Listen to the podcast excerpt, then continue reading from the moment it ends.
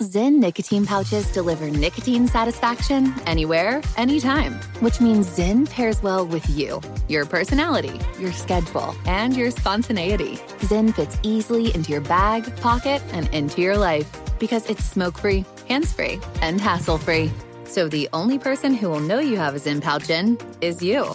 Visit Zyn.com or head to your local convenience store today to find your Zyn. Warning this product contains nicotine. Nicotine is an addictive chemical. From BBC Radio 4, Britain's biggest paranormal podcast is going on a road trip.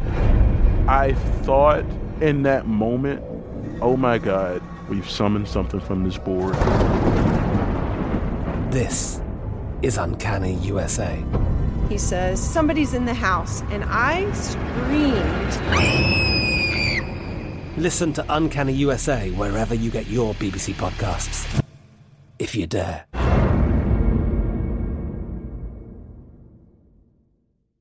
Pause for a big thank you to our partner making today's program possible. It's Dexcom.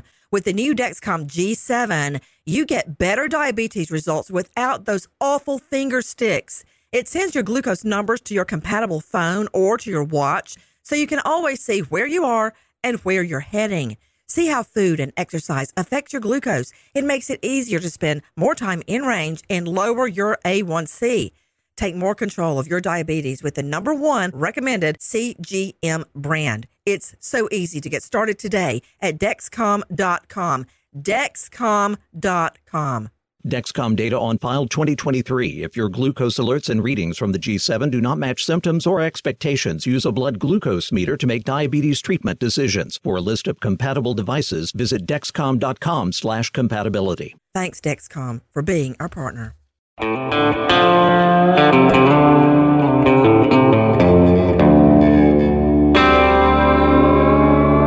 Body Bags with Joseph Scott Morgan.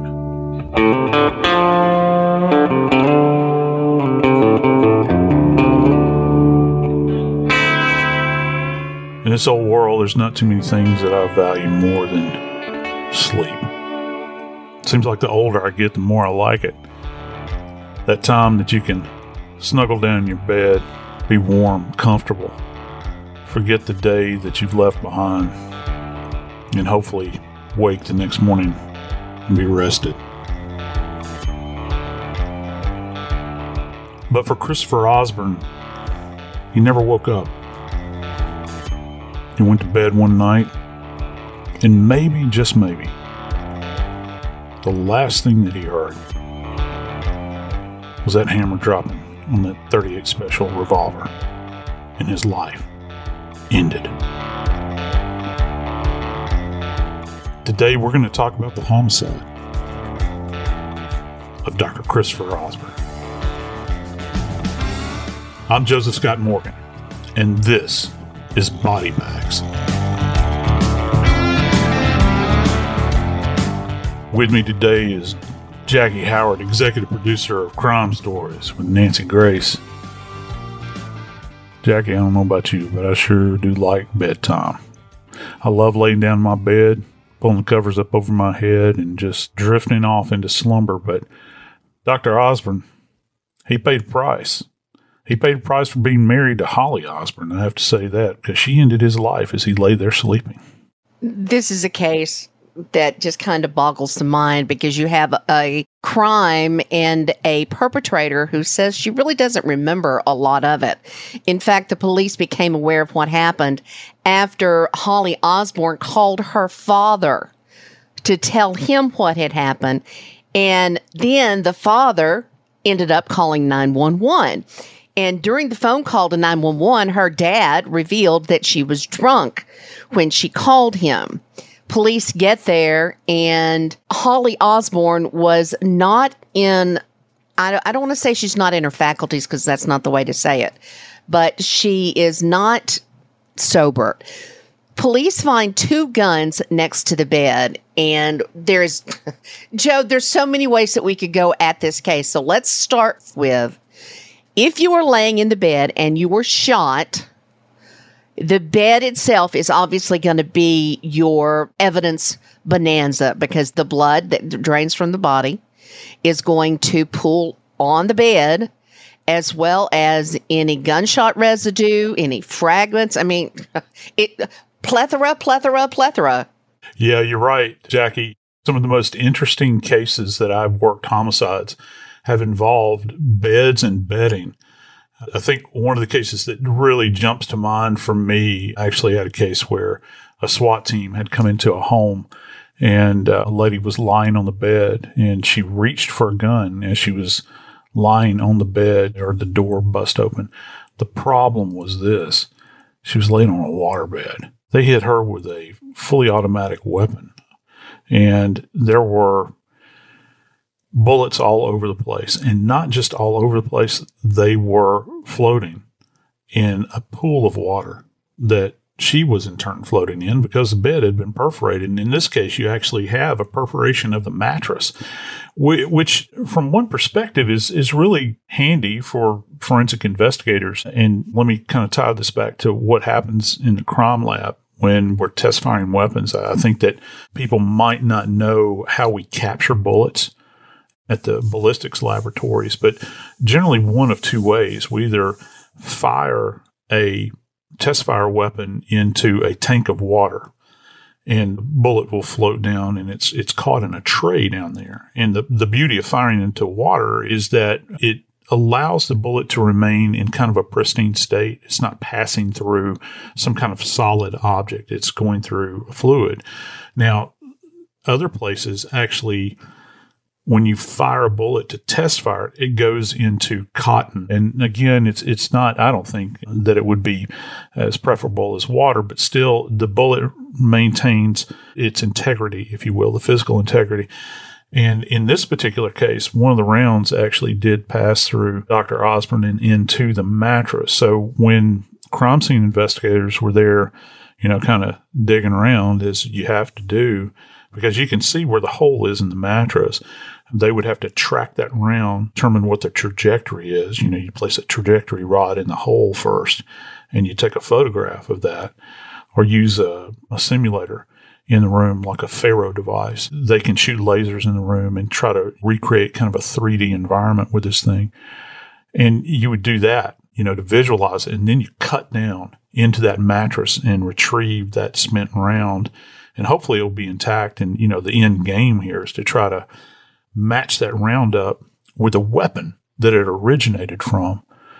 One of the big problems, though, is that the body in a case like this becomes what's referred to as an intermediate target. That means that the body is in between the end of the muzzle and the final resting spot of the projectile. And so as it's passing through the body, the projectile can become deformed, misshapen, that sort of thing. And it can also fragment too.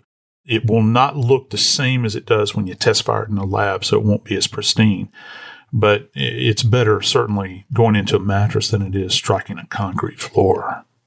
Because you have so much evidence at that point to process, Start from the beginning, Joe. You walk in that room, you see a body on a bed, you see guns, you see blood. Where do you start? Do you start with securing the guns that you find near the scene? Do you check to make sure the victim is alive and need medical help? Where do you actually start? Great question because first thing that you do, look, forensics is great. It's fantastic. It really is. But in every single case, the health and safety of the public trumps everything else. Okay. Hear people many times, cops in particular, that have worked cases where they've had the firefighters, first responders that'll run onto the scene or the paramedics that'll show up and they're quote unquote, according to the investigators, they're trampling on evidence in this environment. Okay. Well, their goal and this is important to remember, their goal at that moment in time is not to preserve evidence, it's to preserve life, right? And so you have to assess the status of, at that time, would be their patient. Me, I'm a death investigator. I'm going to refer to the individual as, as a decedent. Okay. That's not the stage that you're at at this point. You have to determine the status of the patient. Is it possible that this individual could still be respiring, that they could still have a heartbeat, and they're going to assess them at that moment in time. They'll get out the stethoscope. They might even hook up a EKG, a portable EKG, and see if there's any evidence of life at all. But in this case, Jackie, and you know, you, you really mentioned something just a second ago when Holly Osborne had this awareness that her husband was dead. Her first inclination was not to dial 911. It was to call her daddy at that point in time. Now, one of the major problems with that is if you don't get EMTs saddled up and headed in your way in the quickest manner possible, this person's going to die. And so I think that if you look at this from not just, let's just don't consider the evidence, let's consider what that implies, right? That you're aware that your husband has, has sustained gunshot wounds. I, I would assume you would be aware of that but yet you're not calling 911. And that shows kind of a callousness, doesn't it? I mean, just think about that just for a second. I don't know about everybody else listening, but I got to tell you, if someone has the idea that I've been shot, I don't want them to call their next of kin. I want to get on the phone. I want to, I want to hear ambulances in the distance. I want to hear those sirens. And, and if I can still see, I want to see those lights flashing outside my window. That, that's not the case with this. She called her dad. Her dad called police. So when he made that call and the dispatcher sent out the alert to all the appropriate people, personnel, who would have gotten there first? Who would have been the personnel that 911 would have informed first? Well, there's going to be a couple of folks. The way this kind of breaks down is that you, you know, I think people think, well, paramedics are going to get there first. Not most of the time. You know who generally shows up? And sometimes they'll arrive at the same time. I'm always fascinated by this because when I was a little boy, I didn't want to be a police officer. I want to be a firefighter. I love those trucks. Fire stations generally have paramedics that work there as well. Now they're firefighters and they will be on a truck that's smaller than a regular fire truck. Okay? And they will they're standing by right? They hop in the truck and off they go man. I mean they're just blasting. Well the police might be handling another call for instance and they're going to get there as quickly as they can but the guys in the first responders in those fire trucks and like i said it's generally a smaller one they'll roll up at the scene themselves. And many times they have to let themselves in. And, you know, people often talk about how dangerous it is for police officers to go to domestic calls, think about an unarmed firefighter, first responder showing up. And they, not most of the time, there are certain jurisdictions, but not most of the time, firefighters, EMTs are not armed. Okay. They're not wearing a, a sidearm. So they're going into an environment where there has been gunfire. There's been gunplay. Okay. And their goal is to try to determine what has happened in this environment and try to save somebody. Just imagine how horrific this is. If you're going into this environment and you're walking in the door, you've got your medical kit with you. Maybe you're dragging a stretcher behind you and you're walking in and it's a person that's bleeding out. And guess who's standing there? The perpetrator. And guess what else? You mentioned it just a second ago. You've got two weapons in there you've got two weapons that are in there, and you've got a person obviously that has had a part in the death of this individual. What's to say for these defenseless firefighters at this moment in time that they're not at risk too? That's why they're so brave. I mean, they, they really are when you begin to think about what their job is to make an assessment on a patient and try to determine if, in fact, there's any hope whatsoever that they're going to survive. And it's absolutely terrifying. I've had any number of friends that are first responders that have told me just horror stories where they're having to wrestle with people, they're being threatened. I've had friends that have been shot at. I had a friend of mine that was stabbed that was a first responder. And it, it's a tough, tough job. So, as the first responders get there, no matter who it is, whether it's the firefighters, whether it's paramedics, or whether it is the police, because they have to go in and assess the scene. So basically, what you're telling me is, is that really no matter who gets there first, your crime scene is going to be damaged in some way. So, how do you figure it out? Here's kind of an interesting part to all of this with firefighters. And I know that if there are any in, in our audience today, they'll, they'll understand this. Firefighters many times have to have, get this, they have to be fingerprinted. And I don't mean like in order to get their job, they will literally be printed in order to eliminate their fingerprints at a scene. Let's say, for instance, they're not wearing gloves when they roll in and they touch something. And also, here's something else that's interesting. What do you have if you have an individual that has sustained multiple gunshot wounds? Well, you just don't have defects in the body. Probably got a copious amount of blood. And guess what happens with the firefighters when they're trying to make their way to the body? Well, they're going to step in it. They're going to step in it and they don't have an awareness of this. They're trying to get to the person to render aid. So when the firefighter actually steps in the blood, they will transfer that bloody boot print because most of them wear boots like this, these kind of steel toed boots that protect their feet and all this stuff because they go into these really harsh and hostile environments. And they're going to transfer that print of that, that shoe print to the floor. I've been on scenes many times where we'll ask the firefighters, first responders to take their boots off and we'll set them up and we'll take photos of them.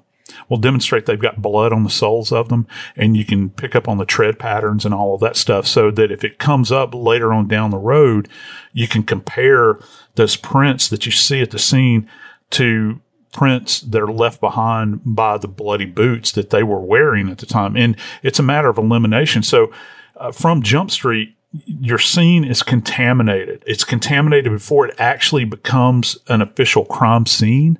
And, and all of that has to be taken into consideration. Uh, here's another fascinating part about first responders. Unlike even the patrol officer that's out there that shows up at the scene and kind of has security and they're in control of everything, guess who are the first eyes on the scene? Well, it's going to be the first responder and they'll hear and see things that other people will not hear and see. Can you imagine what it's like to be a first responder and you show up and uh, you've got uh, a spouse that is just talking out of their head. You know, they're saying things like, I didn't mean to shoot them or the gun accidentally went off or, or I had had enough of him or whatever the case might be. Well, they hear that. They hear that. And guess what? They're not police officers. So they're going to include that in their report, and that report can be subpoenaed and they'll be called to the stand. The firefighter, the EMT, they can actually hear this loved one or the perpetrator, as, as the case might be, actually hear them make this statement, and that's going to be committed into evidence. So they play like this really key role in what they see when they, and what they hear when they first roll up at a scene. Okay, so you talked about bloody footprints, but one of the other things that you're going to see, especially on a bloody crime scene, if they're trying to revive the victim, it's going to disturb your blood patterns instead of droplets and spatters and smears. You're going to have drag marks. You're going to have I, I, I, don't know. I don't know all the terminology for them, but you're going to have marks that were not there caused by the actual incident. So, how do you, as a crime scene investigator, tell the difference in something that was caused by your crime and then caused by your first responders when they pulled the body off the bed? Just picture this. Let's say, for instance, you've got an individual that has been shot in the chest, okay, and a round has punctured their lung. Well, what do what do they do? What do first responders do if they're trying to reestablish a heartbeat? They're trying to get them to respire. Well, they're doing chest compressions, aren't they? Well, they've they covered the wound. Let's say, for instance, the old term is a sucking chest wound. If you have a wound that penetrates the chest cavity and it goes into the lung, they'll be taking air into that, that space, the thoracic uh, region there, and they develop what's called a pneumothorax which means that the lung is beginning to collapse. So they'll try to seal that off with, with plastic and cover it up. But then they have to start doing t- chest compressions. And guess what? Uh, all I have to do is think back to, uh, you know, that image from the crime scene with Travis Alexander, where we had bloody aspirate all over the sink where he spit it out after Jodi Arias had stabbed him so many times.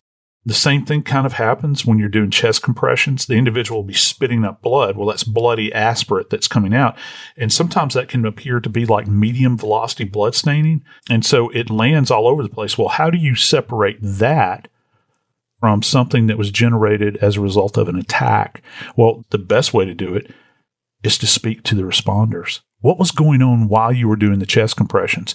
Was he spitting up blood? Because that kind of blood has a it has a different kind of appearance. It's it's heavily oxygenated. It'll have kind of a frothy appearance to it many times. And you have to try to understand is that the source of that blood? Is it because they were doing the chest compressions? And then you talked about the movement of the body to try to examine the body because you know that's that's part of assessment. You're trying to triage somebody at a scene or do the initial examination the EMTs are not thinking, oh my gosh, I got to leave this body in its pristine state so that the detectives, if this person dies, can appreciate them in this original position. No, they're not doing that. They're rolling this person over. They're checking them for injuries. They're checking them for signs of life. They're going to manipulate the body.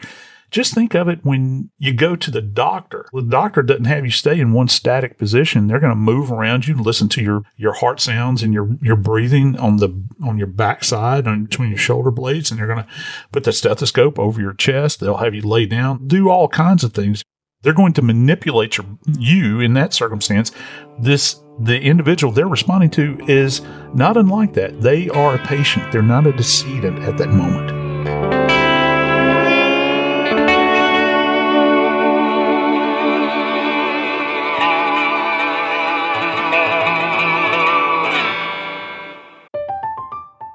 I'm Katya Adler, host of The Global Story. Over the last 25 years, I've covered conflicts in the Middle East, political and economic crises in Europe, drug cartels in Mexico. Now I'm covering the stories behind the news all over the world in conversation with those who break it. Join me Monday to Friday to find out what's happening, why, and what it all means. Follow the global story from the BBC wherever you listen to podcasts. Trinity School of Natural Health can help you be part of the fast growing health and wellness industry. With an education that empowers communities, Trinity grads can change lives by applying natural health principles and techniques in holistic practices or stores selling nourishing health products. Offering 19 online programs that fit your busy schedule, you'll get training to help turn your passion into a career. Enroll today at trinityschool.org. That's trinityschool.org. If you're a smoker looking for an alternative to traditional tobacco, you might feel uncertain at the thought of changing things up. Maybe you're ready to make a switch, but don't know where to start. Maybe you've tried vaping, thought it wasn't your thing. Maybe you've heard of smokeless nicotine products, but aren't familiar with the options. Meet Zyn, America's number one nicotine pouch. Zyn nicotine pouches deliver nicotine satisfaction anywhere, anytime which means Zyn pairs well with you, your personality, your schedule, and your spontaneity. Zyn fits easily into your bag, pocket, and into your life because it's smoke free, hands free, and hassle free. So the only person who will know you have a Zyn pouch in is you. Zyn is a satisfying tobacco alternative that puts you in control of your nicotine experience, which means Zyn pairs well with you. Visit Zyn.com or head to your local convenience store today to find your Zyn. Warning this product contains nicotine. Nicotine is an addictive chemical.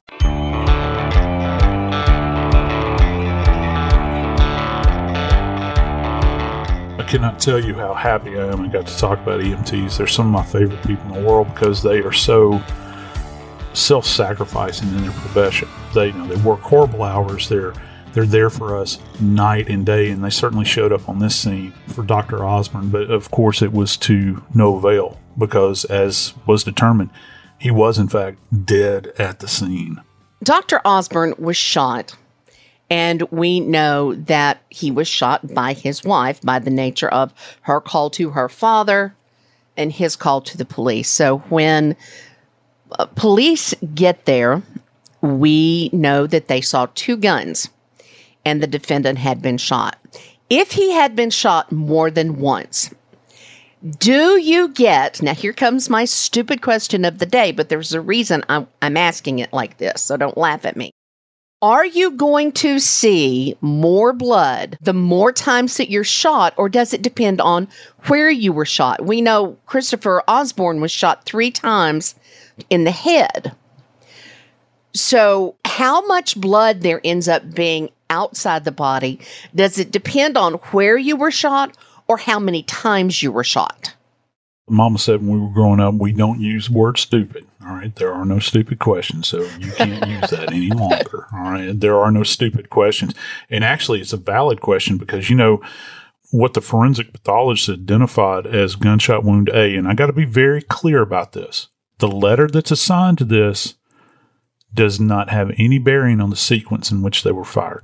Okay. But what the forensic pathologist is calling. Oh, wait, wait. Say that again? Yeah. The, the letter or the number that is assigned in an autopsy report to a gunshot wound or even a stab wound does not imply the sequence. There's no way to know the sequence. But the one that the forensic pathologist is referring to as gunshot wound A, get this, and this was actually stated on the stand.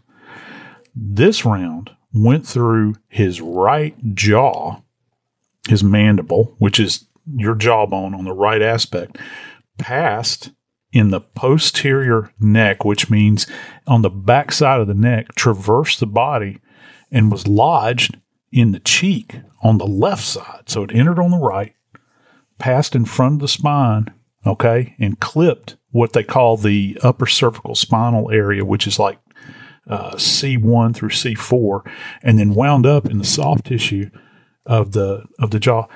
And get this, it didn't clip a single vessel. It, it was absent any kind of blood. You didn't have blood that was generated from that. And there, you know, to say that it didn't clip any vessel is kind of misleading. But what she said on the stand is that she said specifically it didn't hit the jugular vein. Okay, which we all have heard the jugular vein. You know, of course, you've got the carotid that passes through that area. Either none of the structures were struck with with bullet A. So the the volume of blood has a lot to do with where you're struck anatomically because there are certain areas you can be hit in your body where you're going to bleed less than you would compare to another anatomical location. What's fascinating about this particular case is the fact that it's kind of a an amazing little factoid there that this gunshot wound A that they're referring to as A, B, and C, that gunshot wound A, the forensic pathologist says it didn't clip any vessels. You factor that in with the idea that the head, you know, the neck through the head is is the most vascular area. And what that means is there's more blood vessels that are traveling through that area because your brain requires so much uh, oxygenated blood, more so than any other area in the body you're going to have all of these branches of vessels that are running every which way through there. Let's say, for instance, you're struck in the temple with a gunshot wound and it passes, say, from right to left and winds up, you know, uh, exiting out of your skull. That's going to be a very, very bloody wound. I just, I would ask anybody within the, the sound of my voice that's ever sustained an open head injury. And when I say that, it's not as, it doesn't have to be severe, like, you know, your skull is fractured and you have brains visible. I'm just talking about where you split your head open. Have you ever noticed how much you bleed anytime your scalp is ins- insulted at all, as opposed to, say, a paper cut on your finger, or maybe even if you've cut your wrist in some way, or the back of your arm, or skinned up a knee, it just seems as though that you bleed so much coming from your scalp and, of course, below that area when you get into the skull. So it is what we refer to as being anatomically dependent upon where each one of those rounds is targeted, particularly when it comes to the head. Okay, Joe, but I got to go back to my original question because I really want to understand this. And the point I'm getting at by asking it is knowing how blood, if the first shot did not kill Christopher Osborne, knowing how the body still pumps blood, would there have been, with the second wound, just more blood initially, or would there have been more pressure coming that from that first wound that made a hole in the body to the exterior? Would that have seemed seen more blood? Do you understand what I'm trying to get at? Oh yeah, yeah, I do. And particularly if you're talking about, let's say, for instance, like a through and through wound. And when I say through and through, I mean that you have an entrance and an exit, an obvious exit. We talked about wound A, okay, that they identified in the autopsy. The bullet did not completely exit out of that wound. It, it, was sitting right beneath the surface of the skin adjacent to the left jaw. Okay. But if you have a through and through wound, it's just logical. You're perforating the body through and through. So the more defects you have in the body, the more you're going to bleed. And, you know, I have I have folks ask me and have asked me throughout my career. Here's the one question that's posed to me, particularly when I, when I notify families. They always say, "Did they suffer?" That's a relative question. Okay, uh, I think people are asking, "Do they have an awareness that that they're dying, or you know that they're in throes of death, or whatever the case might be?" If you are shot in the head, let's say you you take around to the brain, well, yeah, from a neurological standpoint, um, you're automatically diminished. Okay. But just because you're shot in certain areas of the brain doesn't mean you die instantaneously. Now, if you're talking about the brainstem is clipped, where all the autonomic stuff is going on, you know, our heart's beating and all that, you're not going to be dead instantly. Okay. So it's, again, we're back to this idea of being anatomically dependent. And let's say, for instance, an individual is shot in the head. It's through and through. It goes from, say, the right temporal area through the left temporal area and exits the body. Well, the heart's still going to be beating. Okay. Still going to be beating. And if it's still beating, that means that blood is coursing through the system. Now you've compromised the structural integrity of all of the vascular system okay, the little vascular pathways in the brain. And now you've got these openings that have been blown out. So, yeah, there'll be a tremendous amount of blood that, that comes out. You see people that sustain, and there are many of them that sustain intraoral gunshot wounds, which are most of the time self inflicted. You see in the movies, people stick guns in people's mouths and threatening postures and all that sort of thing. I, don't know of any case I ever worked where that was a homicidal event, but you do have that with suicide. And those are some of the bloodiest cases that you can possibly work when it comes to gunshot wound related suicides. There'll be a, a, tremendous amount of blood, and you think, well, you know, if if they if they die instantaneously, why is there so much blood at the scene? Well, their heart doesn't just automatically cease beating at that moment in time. Now, do they have an awareness that this is going on? I think most neurologists would probably say no, they don't. They've lost consciousness at this point. They they don't have an awareness of it, but yet the heart continues to beat because it's it's part of the it's controlled by the autonomic nervous system. So you're still going to be pumping out blood until eventually. Here's another fancy ten dollar word. You know, Nancy. If Nancy was here, she'd say just got start to start speaking English at this point. There's a term that's used that we refer to as exsanguination. And exsanguination is very simple. It, it, just means that you bleed out. You lose a tremendous amount of blood. They exsanguinated. And that just means major blood loss at that point in time. So, but, you know, to kind of tie it up in a neat bow, most of the time when you have head trauma, particularly related to gunfire instances, it's going to be a bloody mess. And it makes, it makes interpreting the scene from a blood stained characteristic standpoint the devil. You pay the devil to do it because not only do you have that dynamic event, say, for instance, where an individual is shot and that round passes through the skull, and you have high velocity blood staining that goes over everything, you know, where you get that real fine particulate blood droplets that are all over the place. But yet they lay in that same spot and they've got this secondary blood flow that kind of covers and obscures that initial blast that takes place it, it can be very, very tough to kind of figure things out at that point. Does the state of Christopher Osborne's body at that point, a state of complete relaxation, sleep, does that play anything at all into what happened in that the reaction of the body when he shot? I think that it, it speaks a lot to the perpetrator. It's not like the perpetrator went face to face with Dr. Osborne, where they're in some kind of dynamic fight. This guy was asleep. When the first officer rolled up, Dr. Osborne was laying face down. Now, I'm not a stomach sleeper myself. It's just something I don't find comfort in. But let's just say, let's just say, for argument's sake, that that's the position he slept in. If you sustain a gunshot wound to the head, more than likely you're going to die right where you're shot. Okay. You're going to bleed out in that position. And it says a lot for the, and I use this term a lot for the asymmetry in this kind of environment, this kind of violent relationship.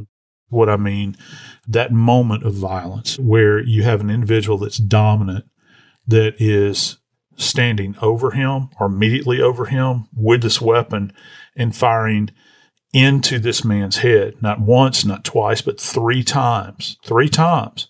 They're going to get the job done. And here's another thing that you can ascertain from the grouping, what we refer to if you were out on a, a firing range where you're looking at the grouping of the bullet holes or defects as we refer to them. I've never been a good shot. I was in the army and I barely qualified. As firing guns, I love guns. I love to talk about guns, particularly from a forensic standpoint. I've never been good at firing guns. I come from a family that are really good. Uh, to my great shame, I was never uh, a great marksman, but this is what I know. Anytime I had to go to the range to qualify, I know that the closer I got to the target, the tighter my shot group got. So if you're scoring headshots, which this individual scored three headshots on Dr. Christopher, that implies to me that either they're a highly skilled marksman or they're in very close proximity to Dr. Osborne. So, what you're telling me is the state of the body, whether in heightened anxiety or full relaxation, changes nothing when an event like this happens. When you're shot, the amount of blood that exudes from the body doesn't change. The pressure within the side of the body about how fast the blood's going to come out, things like that. Being awake versus being asleep makes no difference. It's not a matter of being awake or being asleep. What matters is is that if you're already in a sleep state and someone shoot you in the head, you're not coming out of that sleep state. As a matter of fact, you're going to drift off into death because the brain has been so damaged at that point in time. Now, if Dr. Osborne had been shot, for instance, if he'd been shot in his back and the round had passed through his intestines, he would have come to. He would have come out of that sleep state. That might not have been for a long, long time, but he would have had certainly have had an awareness, and you would see him bleeding out, rolling around in it. Kind of the best term I've I've ever been able to kind of use is writhing. We hear that associated with pain, and it is painful. You can imagine being shot in the midsection through your bowels, a very painful event and there would be a pain response at that moment in time. If his brain's not damaged, he has an awareness of what's happened. And certainly he still has his faculties. If you're shot like that in the abdomen or in the back, you have an awareness because you can hear, you can see, you can smell. You imagine waking up, you've heard, you've heard a loud report of a weapon and you've been shot, but you also smell gunpowder that's hanging in the air, you know, that, that burned gunpowder gives off a very distinctive odor. So you would have that kind of sensory awareness to what's going on. And with the bleeding in that circumstance, you'd have them writhing around in it. Lack of movement, though, many times is indicative of a shot that literally takes your lights out to the point where you're not going to move at that point in time after you've been injured.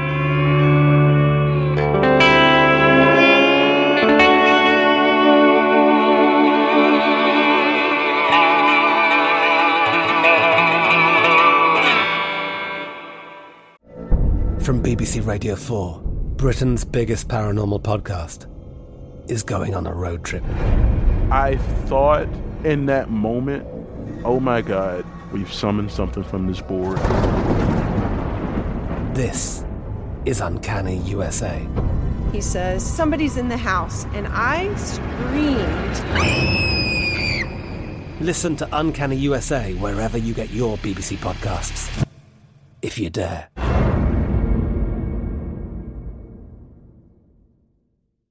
Trinity School of Natural Health can help you be part of the fast growing health and wellness industry.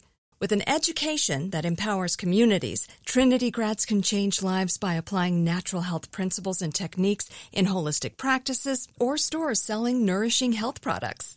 Offering 19 online programs that fit your busy schedule, you'll get training to help turn your passion into a career. Enroll today at trinityschool.org. That's trinityschool.org. The journey to a smoke free future can be a long and winding road, but if you're ready for a change, consider taking Zyn for a spin. Zyn nicotine pouches offer a fresh way to discover your nicotine satisfaction anywhere, anytime. No smoke, no spit, and no lingering odor. Ready to start your new journey? Get in gear with the Zyn 10 Challenge. Enjoy Zyn nicotine pouches for 10 days and discover a fresher way to experience nicotine satisfaction anywhere, anytime. Here's how to get started with the Zyn 10 Challenge. Simply pick your strength and varieties online and check out. Once your Zyn nicotine pouches arrive in the mail, enjoy pure nicotine satisfaction at your leisure. After your 10 day trial, let us know what you think. If Zyn isn't for you, no hard feelings. It's that simple. Order online at Zyn.com. That's Z-Y-N.com to start your new journey today with the Zyn 10 Challenge. Warning, this product contains nicotine. Nicotine is an addictive chemical.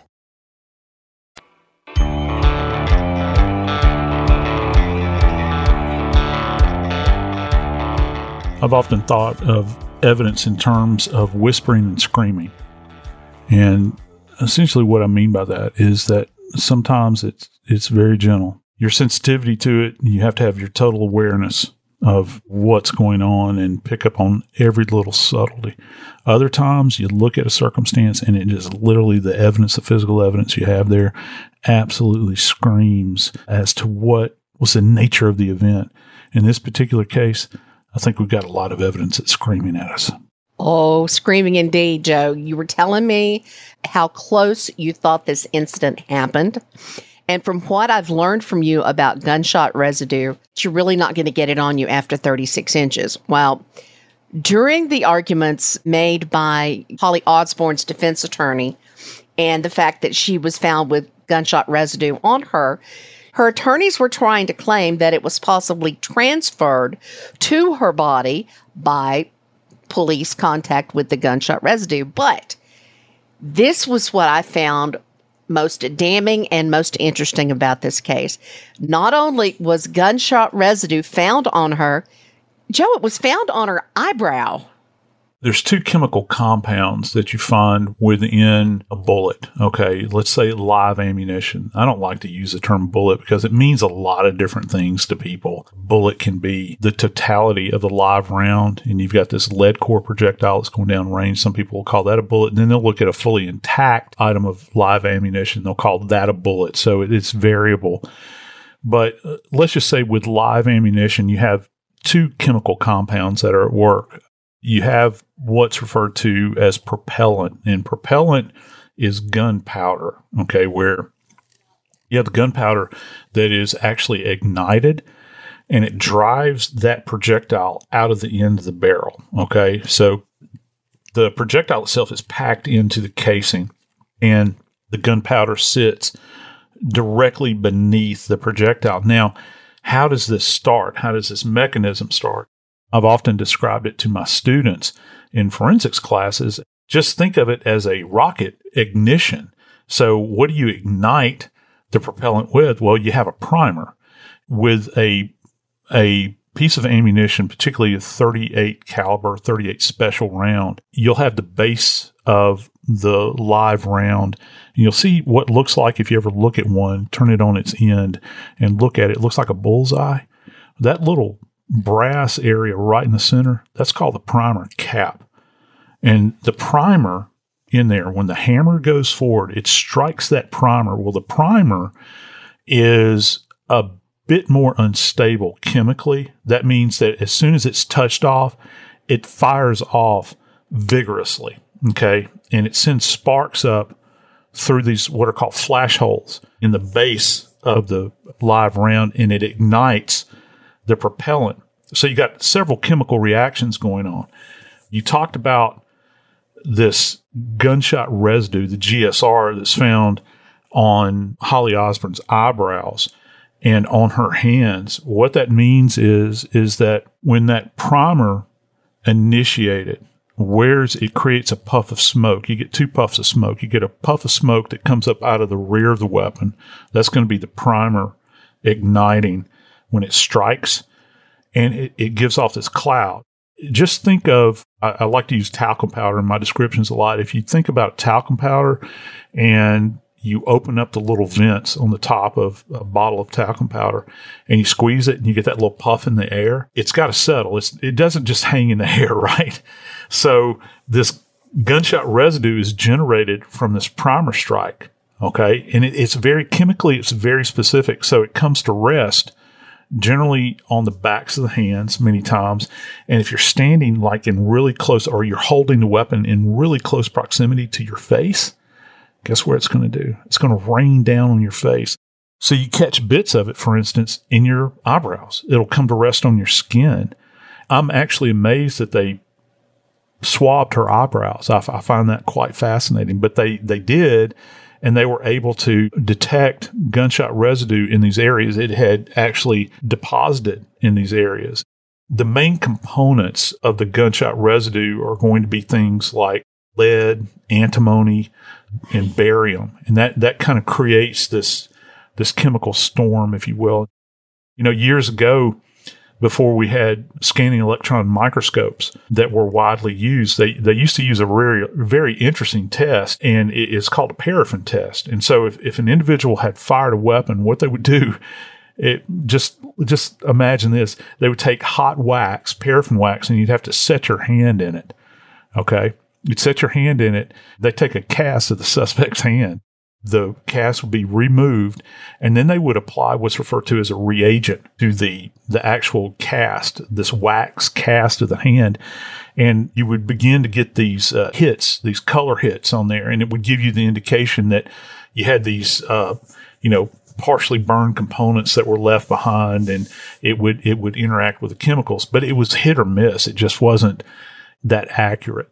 And still some people argue with with gunshot residue whether or not you know they they'll still doubt the efficacy of it, and that's why the defense attorney raised this suspicion, you know that that the gunshot residue was actually transferred. Eh, somehow, I've heard in this case, I've heard well, it could have been transferred from the body because they're not denying that he was shot with this 38 caliber pistol. So it was transferred from his body or that the police had transferred it onto her in in handling her, for instance. And that's kind of that's a real reach. I mean, the defense attorney is doing what defense attorneys do. They're attempting to defend this individual, and they'll throw up any kind of seed that will plant reasonable doubt. In this case, of course, it didn't work. Stupid question time again. Are all gunpowders the same? No, they're not. And that's an excellent question. As a matter of fact, you look hey, at what's I'm her- two for two. you're knocking it out of the park, hanging curveballs. The beauty of it is that you don't even have to do a chemical test on gunpowder to determine if it's different from the other. What's really interesting is that gunpowder, dependent upon the manufacturer, it you can look at the morphology of it. And what that means is the appearance of it. Under high magnification, you'll have some gunpowder that will be disc shaped.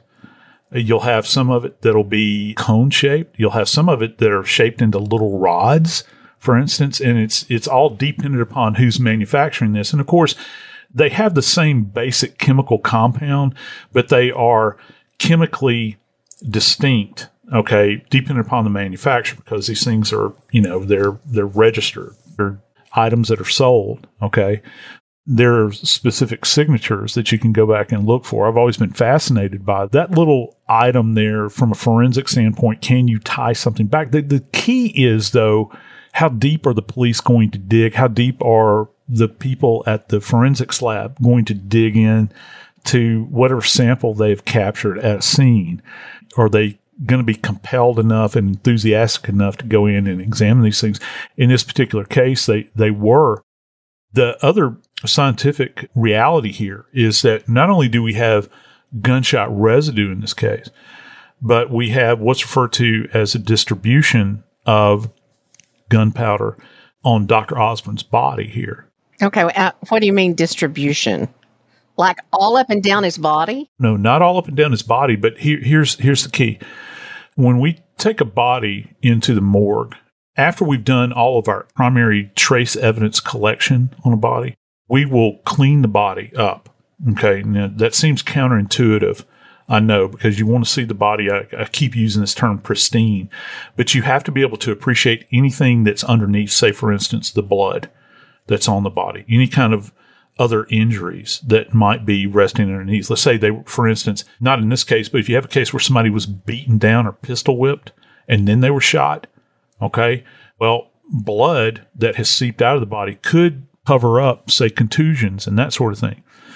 But the thing about the distribution of powder, unburned powder specifically, from a, a firearms related event is that it's not going to wash away.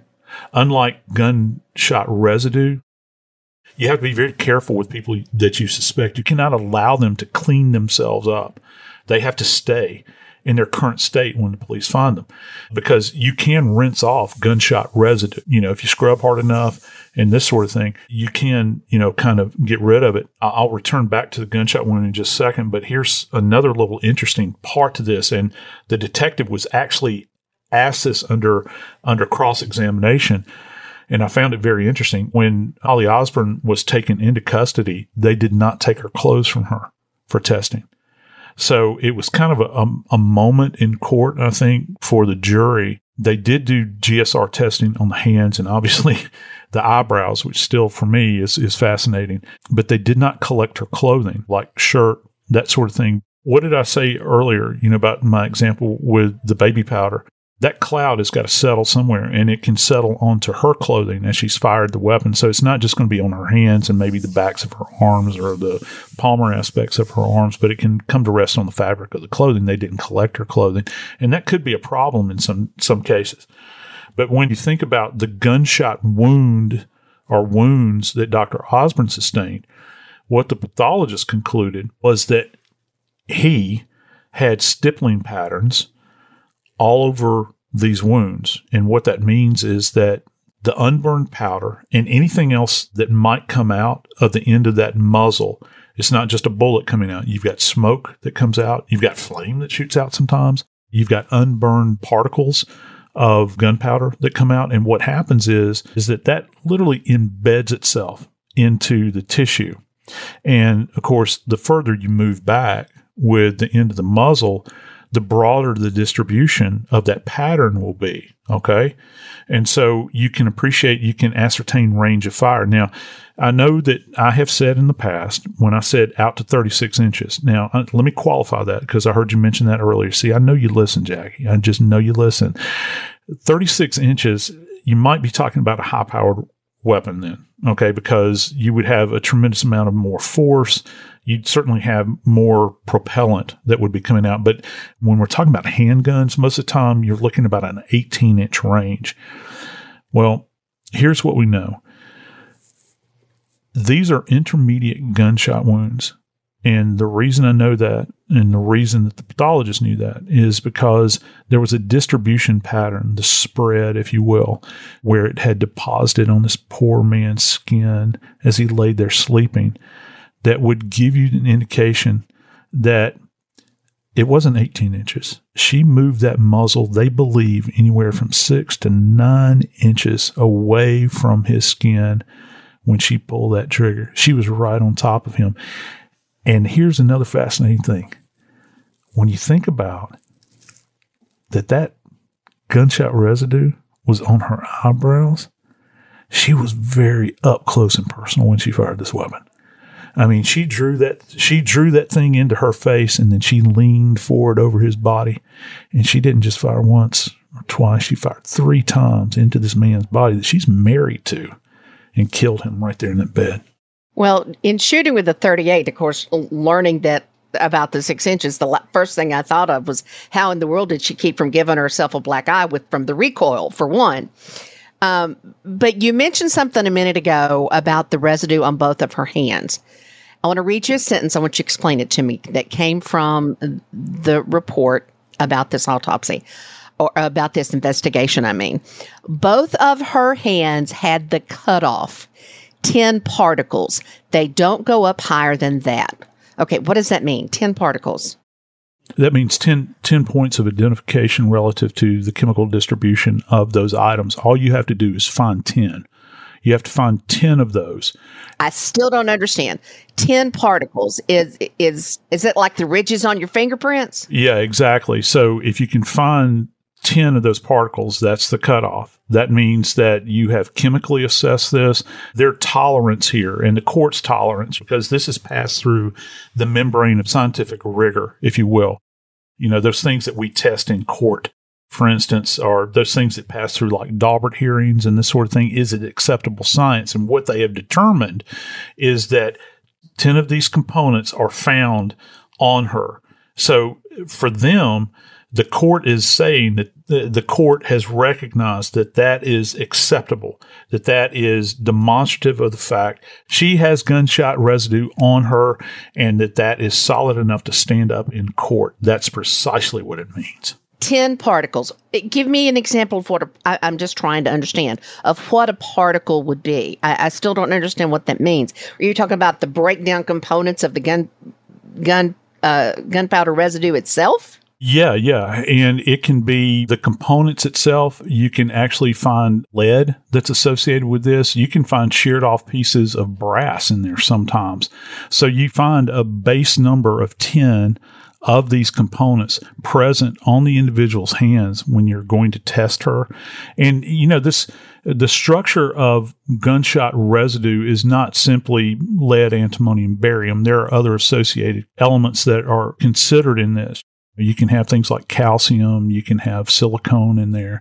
There are any number of other things. And so you find this combination of 10, that's enough of a baseline to establish that she did, in fact, have gunshot residue on her. In putting together the evidence against Holly Osborne, not only was gunshot residue found on her hands, but her DNA was found on the guns because the guns were in her home, and you would imagine that, yes, her DNA would be on it.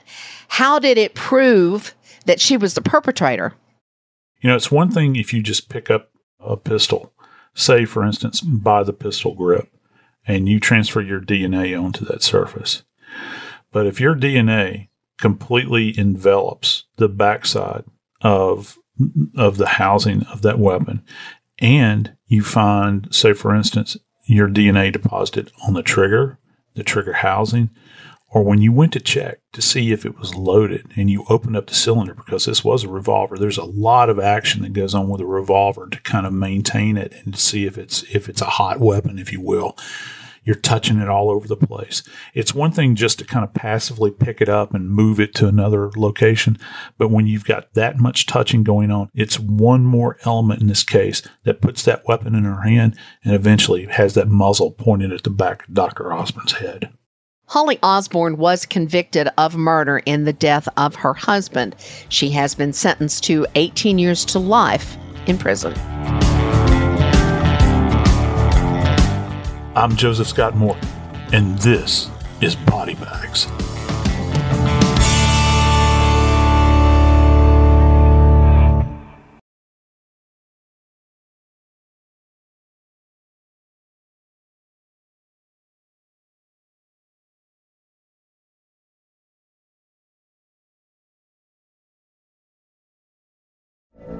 From BBC Radio 4, Britain's biggest paranormal podcast is going on a road trip. I thought in that moment, oh my God, we've summoned something from this board. This is Uncanny USA. He says, Somebody's in the house, and I screamed. Listen to Uncanny USA wherever you get your BBC podcasts, if you dare.